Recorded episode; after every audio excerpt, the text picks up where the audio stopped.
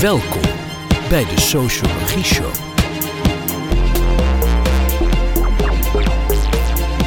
Hè, leuk. De Sociologie Show. Welkom bij de Sociologie Show. Een podcast waarin sociologen vertellen wat we beslist moeten weten. Met in deze aflevering de Rotterdamse socioloog Samira van Bohemen. Over waarom mensen toch zo van stereotypen houden als ze online porno kijken. Uh, ja, wat kunnen we daarvan vinden of leren? En moeten we daar misschien mee iets mee in voorlichting? Mijn naam is Tara Lewis, ik ben freelance journalist en podcastmaker. En ik ben Marcel Ham en ik ben hoofdredacteur van het tijdschrift voor sociale vraagstukken. Samira, welkom. Hey, uh, over wat voor stereotypen in porno gaan we het eigenlijk hebben? Nou, denk bijvoorbeeld aan het stereotype dat mannen altijd uit zijn op seks. En dat ze zich ook in de slaapkamer heel dominant uh, gedragen. Waar vrouwen eigenlijk daar eigenlijk helemaal geen zin hebben om seks te hebben. Um, maar denk bijvoorbeeld ook aan Aziatische vrouwen die heel vaak als exotisch worden afgebeeld. Of uh, zwarte mannen die vaak worden neergezet alsof dat ze een heel hoog libido hebben en een heel groot geslachtsdeel. Dat zijn allemaal stereotypen. Een soort simplificaties van de werkelijkheid eigenlijk. Zeker, ja. ja. Haalt pornografie het slechtste in de mens naar boven? Dat zou ik niet willen zeggen. Uh, mensen um, worden zo gesocialiseerd dat ze dit soort dingen aantrekkelijk vinden. En daarmee bedoel ik dat mensen eigenlijk van jongs af aan al leren om de wereld in te delen in verschillende groepen, die we verschillende kenmerken toeschrijven. En daarbij leren we bepaalde kenmerken, bepaalde overeenkomsten, maar ook verschillen met andere groepen of met groepen die we als gelijke zien, om die aantrekkelijk of onaantrekkelijk te vinden. Is pornografie slecht? Ik zou het niet willen zeggen. Ja, ik vind het heel een fascinerend vraagstuk. Ik dacht, ah, ja, wat, wat krijg je voor antwoord als je dit aan mensen vraagt? Ik dacht, dat is leuk. Dan hebben we een soort foxpopje om mee te beginnen. En uh, dat heb ik wel een beetje rondgevraagd. Maar dan kreeg ik eigenlijk echt, uh, mensen hadden echt helemaal geen zin om daarover te praten. En ik heb daar één voorbeeld van meegenomen. Laten we daar heel even naar luisteren. Wat is jouw meest gebruikte zoekterm als je porno kijkt? Ik kijk echt nauwelijks porno. En, maar als je wel eens kijkt? Als ik kijk. Wat, en, ja. Dat hou ik liever voor mezelf. Ja? Ja, sorry. Is dat, is dat iets heel schokkends? En nee, maar ik vind dat wel een soort privé. Ja. Zou je zeggen dat het iets stereotyps is? Wat, wat de zoekterm is? Ja. Is het iets algemeens? Of iets... Is het, is het op een bepaalde manier een stereotype? Dus misschien... Uh weet ik veel, ja. jong schoolmeisje of... Uh... Dat is het zeker niet. Dat is... Nee, is dat een stereotype? Ja, dat is een stereotype. Oh. Ja. Nee, nee, daar zou ik nooit op, uh, okay. op, uh, op YouPorn. Nee. Maar het is anoniem, hè? Dus je kunt het gewoon delen met het luisteren. Ja, maar ik ga het niet delen. Nee? Nee. Oké, okay. okay, nou dankjewel. alsjeblieft. Heb je vaker van dit soort uh, reacties? Als je, nou ja, gewoon, ik weet niet of je mensen wel eens op deze manier bevraagt. Waarschijnlijk gaat het er net iets anders aan toe. Maar is dit een voor jou bekende reactie? Of denk je, nou, je had het iets subtieler moeten aanpakken? Uh, mensen vinden het een heel ongemakkelijk onderwerp. Kijk, porno is natuurlijk ook iets wat ze in de privésfeer kijken. Meestal alleen. Ook al kijken soms ook stelletjes samen naar porno. Maar de meeste mensen kijken dat uh, bewust alleen. Dus het, het zit heel erg in de privésfeer en ook in de taboesfeer. En dat hoor je hier ook wel. Hey Samira, jij gaat dit uitgebreid onderzoeken. Hè? Je hebt een, uh, een beurs gekregen van notabene 8 ton van de uh, Nederlandse Organisatie voor Wetenschappelijk Onderzoek. Uh, en om je verder nog even te introduceren, je bent universitair docent aan de Erasmus Universiteit. En je houdt je hier al een beetje, al een tijdje mee bezig hè, met dit soort vraagstukken. Ja. Dus je weet ook al wel wie er nu eigenlijk naar porno kijken. Kun je daar iets over zeggen? Ja, je kan eigenlijk beter zeggen wie, of beter vragen wie kijkt er geen porno. Uh, toen ik eerst met dit onderzoek bezig, of met het voorstel voor dit onderzoek bezig ging, toen zagen we de cijfers. En uh, op het moment dat een collega dat zag, toen zei hij van nou, volgens mij kijken mensen vaker porno dan dat ze hun eigen tanden poetsen. Um, dus ja, er wordt echt ongelooflijk veel naar porno gekeken. En dan hebben we het echt over honderden miljoenen mensen die, die, daar per dag naar kijken. En echt over honderden miljarden views uh, per jaar. En ja, dat zijn heel veel verschillende mensen met heel veel verschillende achtergronden. Dus ja, een stereotyp idee van mensen die porno kijken was altijd de, ja, de, de witte man die daar in zijn eentje teruggetrokken op een kamertje zat. Maar tegenwoordig zien we dat ook heel veel vrouwen ook porno kijken en uh, mensen met verschillende etnische achtergronden. Maar ook uh, heel veel, uh, ja, bijvoorbeeld ook heel veel jongeren kijken naar porno. Wat weten we van jongeren? Nou, de cijfers uh, vanuit onderzoek naar jongeren die porno kijken, die laten zien dat ze daar eigenlijk al vrij vroeg mee beginnen. En dat bijvoorbeeld over tussen de 14 en 18-jarigen kijkt dan ongeveer 48, of 84 procent zelfs, ik maakte een onderschatting, van de jongens die kijkt porno. En van de meiden gaat het over 57 procent van de meiden die ook porno kijkt. En dat is onderzoek in de VS, maar in soortgelijk onderzoek in Europese landen laat, laat soortgelijke cijfers zien. Hey, en die uh, stereotypen, kun je daar nog iets meer over vertellen? En over waarom het eigenlijk een probleem is dat, uh, dat er van die, uh, dit soort zoektermenachtige hokjes zijn in de pornografie?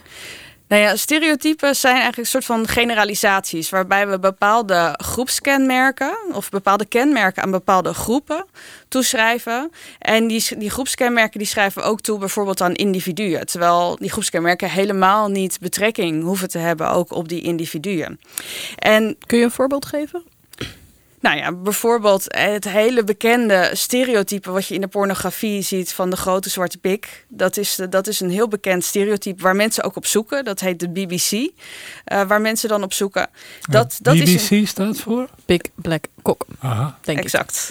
Ja, en, en daar zoeken mensen dus ook op. En dat stereotype, dat heeft een hele geschiedenis. Bijvoorbeeld ook in het uh, kolonialisme, waarin zwarte mensen uh, werden verbeeld alsof dat ze dichter bij de natuur stonden en grotere seksuele driften hadden dan witte mensen. En dat is altijd onderdeel geweest van, van racisme en uitsluiting. Ook toen uiteindelijk de slavernij is afgeschaft. Als een soort uh, ja, onbeheersbare driften, op drift rakende. Seksbeluste man, zeg maar. Juist, exact. Waardoor inderdaad witte mensen zich daar weer boven konden scharen om te zeggen van ja, die moeten we toch een beetje, die moeten we onder controle houden. Die, zijn dat gevaarlijk. Mensen, die zijn gevaarlijk. En op het moment één, dat, dat heeft natuurlijk helemaal niet betrekking op alle individuen. Het is niet dat het iedere uh, ja, man met een kleurtje een, enorm, dat hij enorm groot geschapen is. Dus ja. die kunnen daar ook naar kijken en, en zich daar of daar niet in herkennen. Dat, dat kan problematisch zijn. Maar anderzijds is het dus ook dat we in onze individuele seksuele fantasieën toch dat soort ideeën die verbonden zijn met racisme bijvoorbeeld blijven reproduceren. Dus ook dat soort ideeën die verbonden zijn met sociale ongelijkheid, die blijven op die manier terugkomen. Ook in onze seksuele fantasieën. En ook juist in dingen die we dus blijkbaar in onze privésfeer helemaal in ons eentje zitten te doen. En als we dat dan betrekken op bijvoorbeeld de rol van vrouwen, hoe zie je dat dan? Ja, dat is soortgelijk. Dus eh, vrouwen worden in pornografie nog steeds vaak verbeeld alsof dat ze of geen seksdrijf hebben en, en mannen daarin dominant zijn en vrouwen dienstbaar. Of op het moment dat vrouwen wel uit zijn op seks, worden ze vaak neergezet als sletten. En ook dat is weer een, echt een stereotype idee wat komt vanuit sociale ongelijkheid tussen mannen en vrouwen. En wat ook een hele lange historie heeft. En als socioloog kijk je natuurlijk naar klassenverschillen. Zien we dat ook, terug in de pornografie? Ja, als socioloog kijken we ook naar klassenverschillen. En dat zie je ook wel terug in de pornografie. In de pornografie zit er heel veel, ook heel veel beroepen en verschillen in, in dat soort uh, beroepen. Bijvoorbeeld, uh, ja, je hebt altijd wel een klusjesman, maar je hebt bijvoorbeeld ook de directeur. En vaak spelen ook dat soort vormen van sociale ongelijkheid zich daar ook af. In termen van ja, die beroepsgroepen, bijvoorbeeld de leraar en de leerling het schoolmeisje, wat je ook al eerder, uh, waar je ook iemand uh, over vroeg. En dat zijn ook inderdaad vormen van, uh, van sociale ongelijkheid die met die stereotypen verbonden zijn. Ja. Hey, um, ja, je noemde het eigenlijk al even, maar misschien voor de luisteraar die niet zo heel veel weet van sociologie. Wat maakt dat dit nou echt een sociologie onderwerp is? Ja, zelfs in de dingen die, die voelen als heel persoonlijke keuzes. Wat voor porno je aanzet, dat voelt waarschijnlijk als een hele persoonlijke, individuele keuze. Dat dat toch op de een of andere manier sociaal gevormd is. En dat maakt het een, uh, een bij uitstek een sociologisch onderwerp. Vindt iedereen het eigenlijk fijn om uh, langs uh, stereotypen naar porno te kijken? Kijk, bij porno op het moment dat je dat kijkt, wil je vooral niet te veel hoeven nadenken. Dus je wil vooral dingen zien waarvan ze al in je straatje passen. En eh, ja, de, informatie moet vooral ook niet te complex zijn, want dan ben je te veel aan het nadenken en dat werkt uh, niet zo echt lustopwekkend, zeg maar, voor mensen. Dus in die zin kan je wel begrijpen waarom die stereotypen juist, uh, ja, waarom pornografie vaak teruggrijpt op stereotypen. Functioneel zijn dus. Precies, ja. precies. Anderzijds zullen niet, zal niet iedere persoon ieder stereotype even prettig vinden. Dus dat is wel mijn stelling dat het afhangt van de sociale positie die je hebt binnen de samenleving. En ook eh, de sociale context waarin je gesocialiseerd bent. Wat voor jou zal bepalen wat voor soort stereotypen je wel aantrekkelijk vindt. En wat voor soort stereotypen je niet aantrekkelijk vindt. En ik ga er ook vanuit dat bepaalde mensen bepaalde stereotypen heel aantrekkelijk kunnen vinden, waar ze zelfs kunnen, ook kunnen walgen van andere stereotypen, omdat het vaak wel dingen zijn die echt heel diep uh, gevoeld worden door mensen. Ja. ja.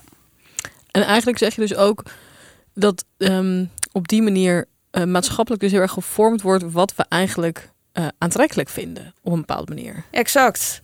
Dus ook toen ik met het voorstel bezig was, uh, kwam ik uh, langs een psychologieboek waarin stond dat was ook een onderzoek naar pornografie en daar stond over ja een billion wicked thoughts. Dat mensen op zoveel verschillende zoektermen zoeken dat het is dat het totaal geïndividualiseerd is.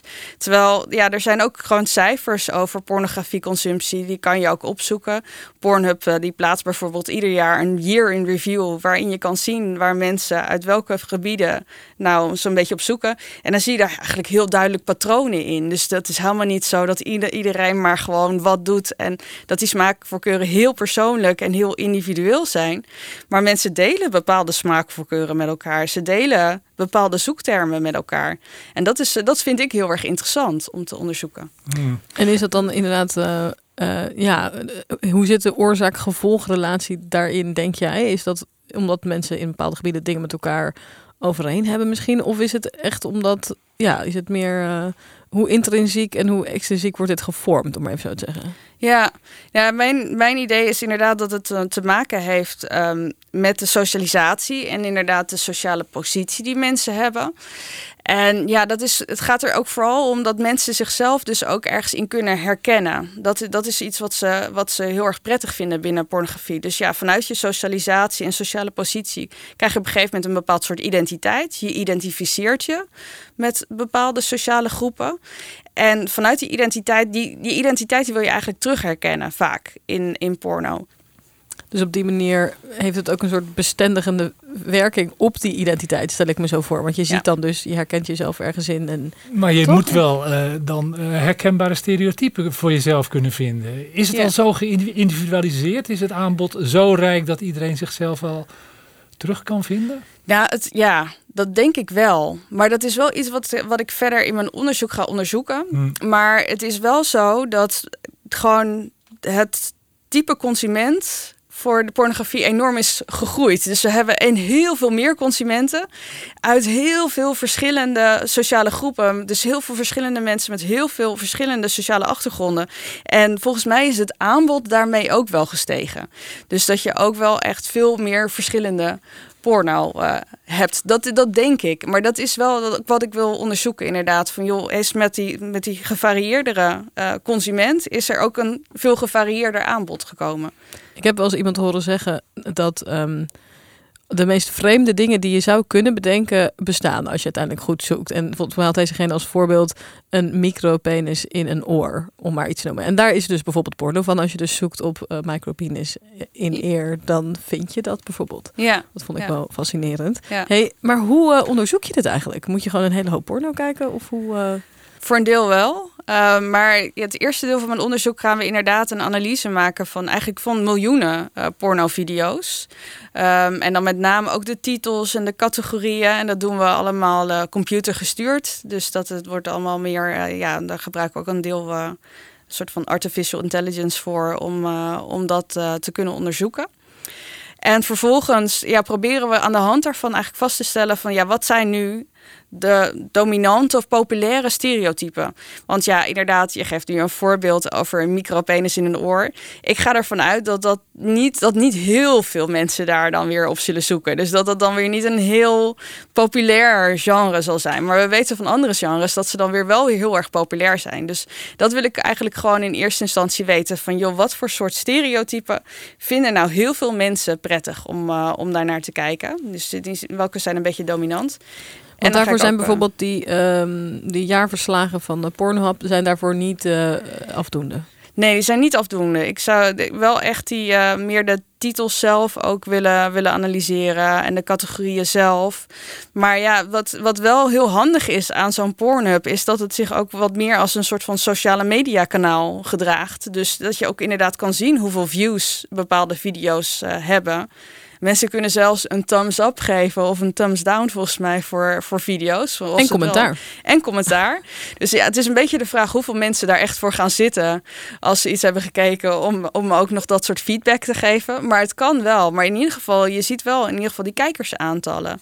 En uh, dus we kunnen wel die data gaan koppelen van uh, in plaats van dat we random video's gaan selecteren en die gaan analyseren zonder dat we weten of dat het überhaupt gekeken wordt. Dat we wel inderdaad gaan kijken van oké, wat wordt er nu echt gekeken? En wat speelt zich daarin dan af? Ja.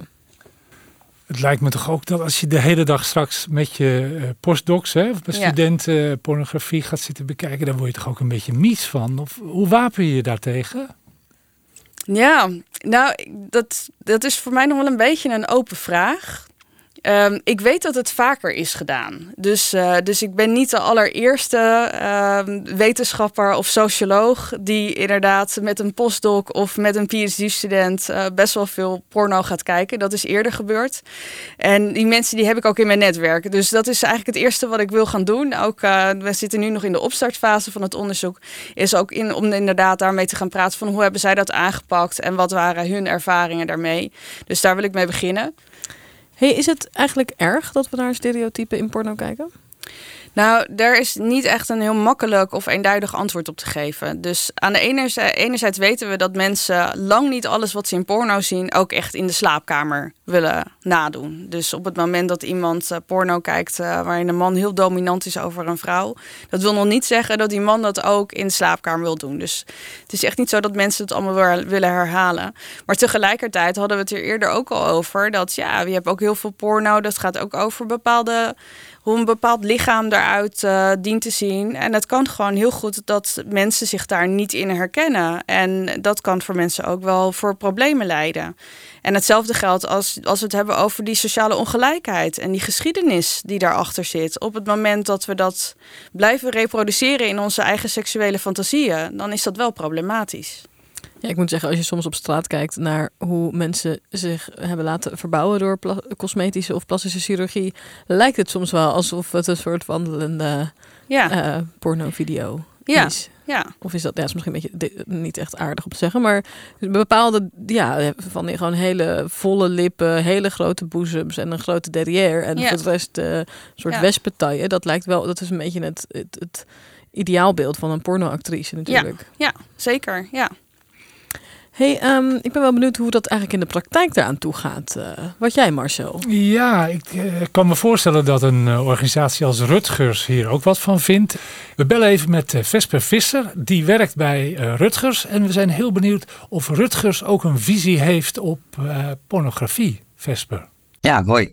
Um, dat hebben we zeker. Um, het is denk ik niet zozeer dat we echt lesgeven over pornografie. Het is meer dat we lesgeven over, hey, je mag naar dingen kijken die spannend zijn op het internet als je dat leuk vindt. Maar je mag het ook wegklikken als je het niet leuk vindt. Dat is een beetje de boodschap die in de lessen uh, naar voren komt. En zeker in de lessen voor jongere kinderen op de basisschool. Um, dan is het echt, hè, het kan zijn dat je op internet iets tegenkomt waarin mensen bloot zijn of mensen seks hebben. En als je dat niet leuk vindt, mag je het wegklikken. Uh, dat, is de, dat is de hoofdboodschap eigenlijk die we hebben. Want herken je dat ook? Dat die stereotypen op die manier uh, ja, ook wel een probleem kunnen zijn? Ja, niet zozeer van mijn werk bij Rutgers op dit moment. Ik, ik werk ook pas sinds maart dit jaar bij Rutgers. Uh, maar daarvoor heb ik heel lang bij Sex Matters gewerkt. En ook zelf lesgegeven als biologiedocent op een middelbare school. En dan merk je toch wel dat er beelden zijn dat jonger, die jongeren hebben in hun hoofd van tijdens seks moeten we dit of dit doen, want dat zie je ook in porno. Um, dus een beetje de, de stereotypen in de zin van uh, het script eigenlijk dat er voor seks bestaat. Maar ook wel, um, en dat, dat spreken ze minder uit, um, maar het komt wel een beetje onderhuids naar voren. dat leerlingen, jongeren dus inderdaad verwachtingen hebben van mensen met bepaalde uiterlijke kenmerken over hoe ze seks zouden hebben. En het is niet zo, Vesper, dat uh, pornografie wat jullie betreft per definitie slecht is. Er bestaat ook goede porno. Ja, het is, dit, dit is niet, ehm, wordt niet expliciet in ons materiaal benoemd of zo. Het is meer hè, dus echt de, de keuzevrijheid openlaten aan jongeren en kinderen. Ehm, maar wat, ja, wat we wel zeggen is, kijk, als je dit leuk vindt om naar te kijken, dan mag je er best naar kijken. Het is oké om porno te kijken. Als je zegt tegen kinderen, je mag het niet bekijken, dan gaan ze er juist naar kijken natuurlijk. Hè? Dat, is, Ja. dat is een beetje kind-eigen. En zeker van jongeren in de puberteit bijvoorbeeld. Ehm, maar het is, het is ook oké om naar porno te kijken als je gewoon benieuwd bent. En als je denkt, ik wil dit graag gebruiken om ehm, me weer opgewonden te voelen. Of eventueel zelfs, ik wil kijken wat er allemaal bestaat. Omdat ik inspiratie nodig heb voor mijn relaties. Hè, Dat, dat kan natuurlijk allemaal. En het is, ja, het is niet aan ons om te zeggen, je mag het niet bekijken. Ehm, dus het is meer dat we de boodschap meegeven. Ehm, nou ja, wat, wat porno is en, en dat het dus nep is. En dat het voor de camera gespeeld is. En niet de, se- de seks is niet voor de mensen die de seks aan het hebben zijn. Wat natuurlijk in het, in het echt, in de, in de slaapkamer, wel zo is, als het goed is. Hey Vesper, als je nou een, eh, een, een onderzoeksvraag zou mogen meegeven aan Samira, wat zou je dan nog willen weten vanuit jouw organisatie of vakgebied? Hmm. Vanuit mijn vakgebied, en want ik kan het niet voor de organisatie bepalen, is denk ik eh, heel interessant om te weten hoeveel jongeren en kinderen eigenlijk eh, leren van porno. En of dat ook, eh, of, of daar ook dus boodschappen meegegeven worden die wel goed zijn. En dat is altijd een beetje de vraag. Ehm, want we merken wel dat leerlingen, zeker bij gebrekkige seksuele vorming op school, dat ze toch eigenlijk echt wel naar porno gaan kijken om te kijken hoe het allemaal moet. En ja, dat vind ik dus heel interessant. Van wat, wat leren ze er nou van? En is dat allemaal slecht? Of zijn er ook dingen die ze wel goed leren, bijvoorbeeld? En ik kan me voorstellen dat bijvoorbeeld zoiets als genderidentiteit ook iets is wat, als we het dan hebben over stereotypen in porno, ook iets is wat ja, best wel een beetje raakt ondergesneeuwd, zeg maar. Of een, eh laten we zeggen dat, een meer ehm, fluïde genderidentiteit. Ja, klopt inderdaad wel. Ja, er zijn, ehm, de, de, de meeste porno is eh, super binair en heel eh, heteronormatief. Dus het gaat echt om een man en een vrouw die seks hebben. Of eh, meerdere mannen en vrouwen die seks hebben. Maar ehm, wat ook wel voorkomt, is dat als er transacteurs in porno zitten, dat die dan ook weer gefeticheerd worden. Net als bijvoorbeeld zwarte vrouwen of Aziatische vrouwen of mannen met een grote penis. Dus ehm, ook de, de dingen die buiten de norm vallen op gebied van gender, worden ook weer gestereotypeerd en gefeticheerd eigenlijk in porno. Ja. Nou, mooi. Eh, Dankjewel voor deze bijdrage. Yes, dankjewel. Joe, Doei. doeg. Samira, heeft het jou nog nieuwe inzichten opgeleverd? Of eh, zeg je van, nou, dit, eh, dit, was- dit sluit eigenlijk al wel aan bij wat ik... Ja, ik denk dat het heel goed aansluit. Want dat is ook wel een van de dingen die ik met mijn onderzoek wil gaan doen. Is inderdaad dat we het inderdaad met jongeren en jongvolwassenen, met name, dus tussen de 16 en de 25, ook willen gaan hebben over ja, wat voor porno consumeren ze nu eigenlijk. Want we weten dat er heel, in die doelgroep heel veel pornografie geconsumeerd wordt. En we weten ook dat naarmate ze ouder worden, dus meer richting de 25, dat ze het ook prettiger gaan vinden om daar naar te kijken. Ehm, en ja, we willen eigenlijk gewoon weten van ja, wat vinden inderdaad die, eh, die leeftijdsgroep, wat vinden zij, ja, wat vinden ze fijn? Waar kijken ze graag naar? Wat voor stereotypen zitten daarin? En hoe reflecteren ze daar dan vervolgens over? Hoe kijken ze daar, eh, hoe kijken ze daarnaar? Denken ze inderdaad dat dat echt is? Of eh, is het inderdaad iets wat ze verder willen herhalen in de slaapkamer? Of hebben ze daar toch zoiets van, nou ja, oké, dat is een afgescheiden wereld. En ik weet ook dat dat niet echt is. En er zijn best wel veel vragen over. En zeker ja, als het gaat over ja, toch wel wat meer jongere groep. Ehm, waarvan cijfers ook wel laten zien dat die in eerste instantie, als ze nog geen echte seksuele ervaring met een andere persoon hebben gehad, dat ze wel denken dat wat ze daar leren in pornografie, dat dat één echt is, maar twee, ook dat pornografie een goede raadgever kan zijn voor hun eerste keer. En dat is, eh, als dat zo is, dan is dat natuurlijk wel problematisch. ja.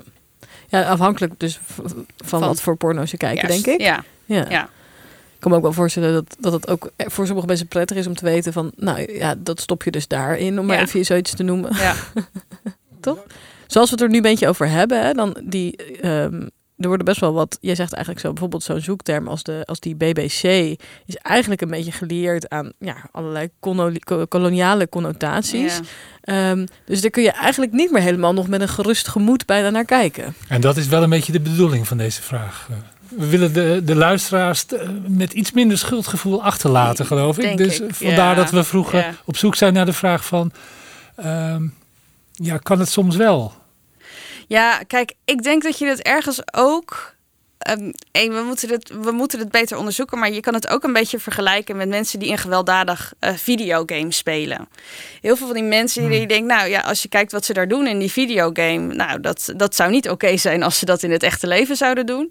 Maar ze doen het ook niet in het echte leven. Dus op de een of andere manier, ja, kan het ook een soort van. Uh, ja, kan het spelen van zo'n spel ook weer plezierig zijn in zichzelf. En misschien ook wel uh, ja, een soort van uitlaatklep voor mensen, op wat voor soort manier dan ook. Zonder dat het verder mensen schaadt. Dat, want dat weten we. We weten gewoon van mensen die dat spelen. Die gaan dat niet in de praktijk ook herhalen. De meeste dan? De meeste, de meeste. Ja, je hebt, je hebt uitzonderingen. Maar, maar je zegt het eigenlijk goed als ze zich er misschien wel bewust van zijn. Ja, dat wat ze, dat waar, ze, waar ze onderdeel van zijn, dat dat uh, in dit geval een stereotype is. En ja. dat dat niet de echte wereld is. Dat precies. is eigenlijk het belangrijkste. Dat is, dat, is, dat is het allerbelangrijkste. En ja, ik denk dat dat hetzelfde geldt uh, met porno. Als ze er inderdaad er bewust van zijn dat het stereotypen zijn, ja, is het helemaal geen probleem als mensen daar, of nee, helemaal geen probleem ja, vind ik het lastig om het een probleem te vinden dat mensen daar ja, zelf mee experimenteren binnen, binnen de, ja, de muren van hun eigen huis. Dat, uh, Als ze daar verder geen mensen kwaad mee doen. Maar het is wel belangrijk om er, zeg wel, op wat, het grootschaliger niveau wel naar te kijken van oké, waar komt dit nou vandaan? Waar, waar, waar worden die fantasieën door gevormd? En dat daar ook wel eh, een kritische blik op kan zijn. En um, ja, toch ben je een gewetensvraag. Maar je, je krijgt de 8 ton, geloof ik, hè, van, van de beurs. Wat, wat is de maatschappelijke waarde van jouw onderzoek? Ja, dat zit hem toch ook vooral bij de jongeren. Dus inderdaad, de jongeren waarvan we weten van ja, dat um, ja, ook heel jong beginnen porno te kijken. En vaak al voordat ze voor de eerste keer seks hebben met iemand anders. En hoe vormt dat hun? En hoe vormt dat hun seksualiteit? En dat is wel iets wat belangrijk is om te weten. En wat Vesper net in het onderzoek of net niet noemde, is dat Rutgers bijvoorbeeld ook um, om de zoveel jaar een grootschalig surveyonderzoek doet onder jongeren. Waar ook de laatste jaren blijkt dat um, jongeren echt veel meer willen weten. Ook over porno. En hoe dat ze dat op een kunnen consumeren op een manier die plezierig is voor hun. Het zou eigenlijk ook goed zijn als porno dus eigenlijk als onderwerp ook wat meer bespreekbaar werd. En niet zo'n taboe onderwerp. Precies. Wat het eigenlijk nog wel is. Wat het wel is, een jongen geeft er ook aan van ja, hier praat ik echt niet over met mijn ouders. Dat, uh, hier wil ik het echt niet. Uh, met mijn ouders wil ik het hier echt niet over hebben. Gaan ze het er wel met jou over hebben? Dat hoop ik. Ja. Nou, ik hoop het ook. Ja. Samira, ontzettend bedankt. Uh, dit was de Sociologie Show over stereotypen in de pornografie met Samira van Bohemen. En volgende keer, Tara, gaan we het hebben over? Klasse, geloof ik. Nederland als klassensamenleving. Ja. Want dat zijn we, een klassensamenleving. Zeker. Heel veel dank voor het luisteren. Moeten we nog iets zeggen over dat het een podcast is van zo zo zo? Ah, het is ja, ja, Misschien ja. wel aardig, hè? Ja. De, de Sociologie Show is een podcast van de Nederlandse Sociologische Vereniging en het tijdschrift voor sociale vraagstukken. Kijk, toch niet onbelangrijk. Dankjewel, Samira. Hé, leuk! De Sociologie Show.